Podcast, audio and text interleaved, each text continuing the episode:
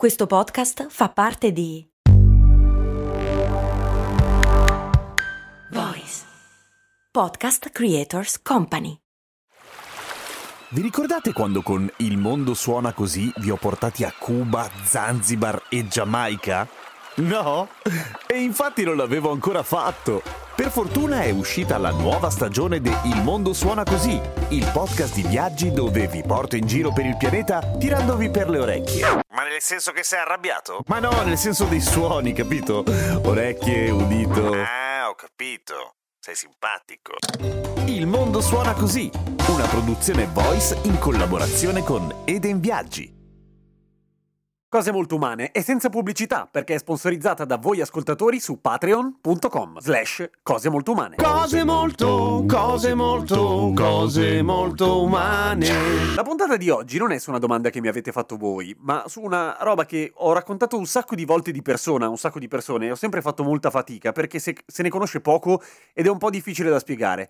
Per cui lo faccio qua, che mi sembra la cosa migliore, ovvero la tripofobia. La tripofobia è una fobia bizzarra, nel senso che è un po' scagata, nessuno la conosce, nessuno la prende troppo in considerazione e non è nemmeno inclusa in quello che è il grosso catalogo dei problemi psichici, ovvero il DSM-5, il Diagnostic and Statistical Manual, che è appunto l- l- l'elenco delle malattie psichiche riconosciute dalla American Psychiatric Association. All'interno delle fobie, che ci sono tutte, non c'è la tripofobia.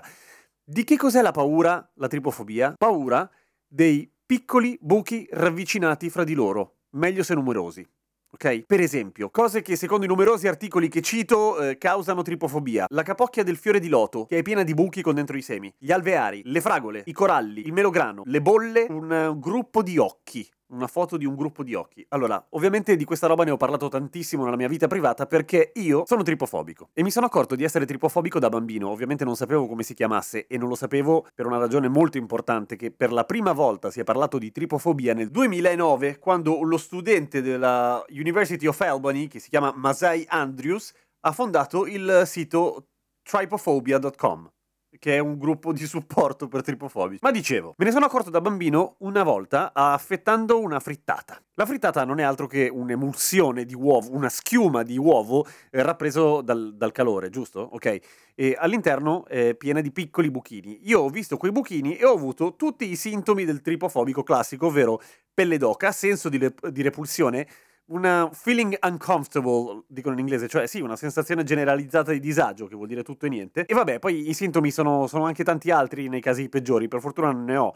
Eh, vengono citati anche gli attacchi di panico, tremori e vomito. No, questo non esageriamo. E soprattutto non tutte le cose che secondo questo articolo causano tripofobia a me fanno tripofobia. Per esempio l'alveare è il grande classico. A me non fa nulla l'alveare perché è una forma estremamente regolare. Per me deve essere una forma, deve essere un pattern di buchi irregolari. Il, l'alveare, essendo a esagoni piuttosto precisi, non ha un aspetto tanto biologico, pur essendolo. Invece a me fa effetto solamente quando è una cosa chiaramente biologica. La spugna di mare, sì. I coralli, sì. E il non plus ultra dello schifo tripofobico, che fa schifo anche a chi non è tripofobico di solito, però a me è proprio A, è il dorso di quei rospi che si portano dietro le uova. Non se le portano dietro, se le portano dentro la pelle. Poi a un certo punto il dorso si buca e escono i rospini. Eh, ok. Il rospo del Suriname. Cercalo, cercalo, cercalo.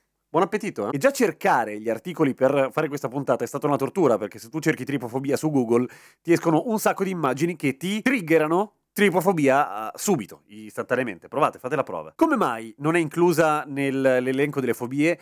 Innanzitutto perché tutto ciò che finisce con fobia, che deriva da phobos, è ovviamente la paura, il terrore di qualcosa. Un aragnofobico non gli fa senso vedere un ragno. Cioè sì, anche, però di solito urla e scappa. Ha il terrore dei ragni. Un tripofobico no, non ho il terrore dei rospi o delle frittate. Mi fa un po' schifo, ma la frittata la mangio, basta non concentrarmi su quel dettaglio lì. E questo è comune a tutti i tripofobici. Non è fobia, ma è uno schifo. Ma siccome una roba del genere non esiste, il termine è rimasto quello. Ed è stato inventato nel 2009, come dicevo, da questo studente che ha avuto l'idea, eh, che si è accorto accorto che una serie di persone avevano reazioni simili alle sue, per cui eh, i famosi brividi oppure prurito sulla pelle, e vedendo una particolare immagine che se non sbaglio in questo caso era proprio quella del fiore di loto che adesso userò anche come copertina della t- puntata così capite che cos'è. Tripo viene da tripa vuol dire bucio buco in uh, greco. In spagnolo invece vuol dire interiora. Un'altra cosa schifosa. Coincidenze? ovviamente sì cazzo. Ora Quale può essere la funzione di questa fobia? Perché di solito un'origine o un motivo nella testa c'è sempre, ok?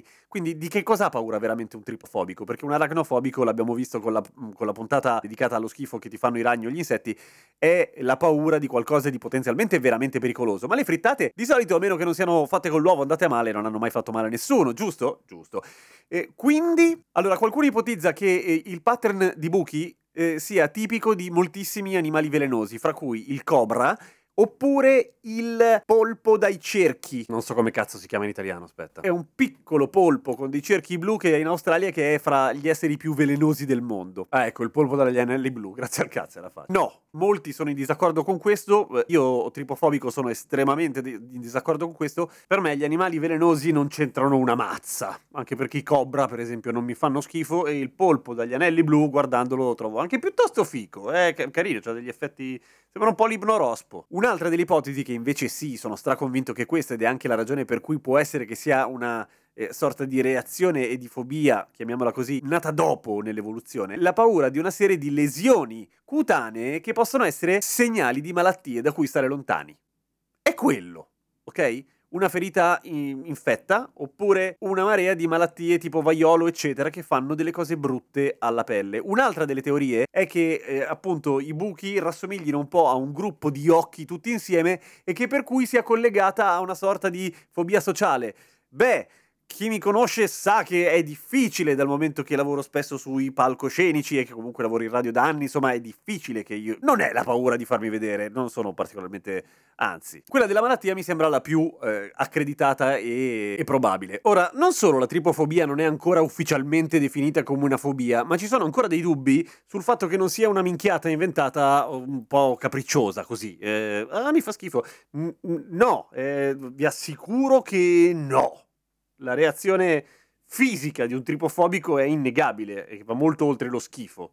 Però vi assicuro, adesso non è che devo convincere nessuno di voi, però vi assicuro che la mia reazione, non sono schifiltoso per niente, non è di mi fa senso quando vedo una cosa che mi fa senso. Ovvio che se vedo, cacchio ne so, un animale schiacciato a bordo strada, mm, non è che mi piace, ma non ho una reazione assolutamente assimilabile a quella della tripofobia. Per esempio, non mi vengono i brividi sulla pelle, proprio lo sento, ho la pelle d'oca quando sento prurito addirittura. Anche quando immagino un cluster di buchi.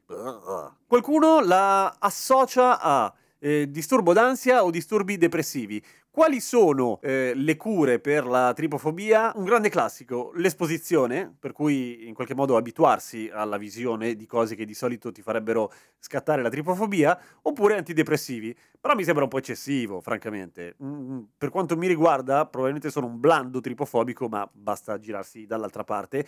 E soprattutto evitare di mangiare rospi dalle cui schiene escono i Brospini, che poi oggettivamente fa cagare, cioè fra tutti i metodi di riproduzione se ne potevano trovare degli altri, eh. Un classico marsupiale? No. Un ovetto nel nido, proprio così, pam. A domani con cose molto umane. Io lo so che è pesante, eh, lo ricordo tutte le volte, ma d'altra parte non avere la pubblicità è un po' un pacco perché devo continuamente ricordarvi che c'è patreon.com slash cose molto umane dove voi invece potete contribuire con una quota che è veramente bassa, ma che se siamo in tanti tutto sommato costituisce quello che di solito è eh, il provento che si ha in uno show come questo dalla pubblicità, perché gli ascolti ci sono, sono buoni. Però ve lo dico, perché comunque mi sem- continua a sembrarmi l'alternativa più simpatica piuttosto che avere la pubblicità all'inizio che dice Compra anche tu un rospo coi buchi. Oh, che cazzo ne so, è. Ciao, VB. A domani. Ah, lo dico, visto che qualcuno ogni tanto me lo chiede. Siccome eh, faccio radio. Oggi è andata in onda una mia puntata di una storia molto interessante con un altro taglio, molto più drama e molto più storytelling rispetto a cose molto umane, però che è interessante secondo me, la storia dell'assedio di Waco. È andata in onda su Radio Popolare, dove lavoro. Se la cercate su Google e cercate Popcast, che storie con la K come Kesten, come il mio cognome, e trovate tutte le puntate di questa trasmissione. L'ultima, quella andata in onda oggi, che è il 2 giugno, eh, trovate quella lì. E secondo me è interessante. Poi ditemi. Ciao, a domani.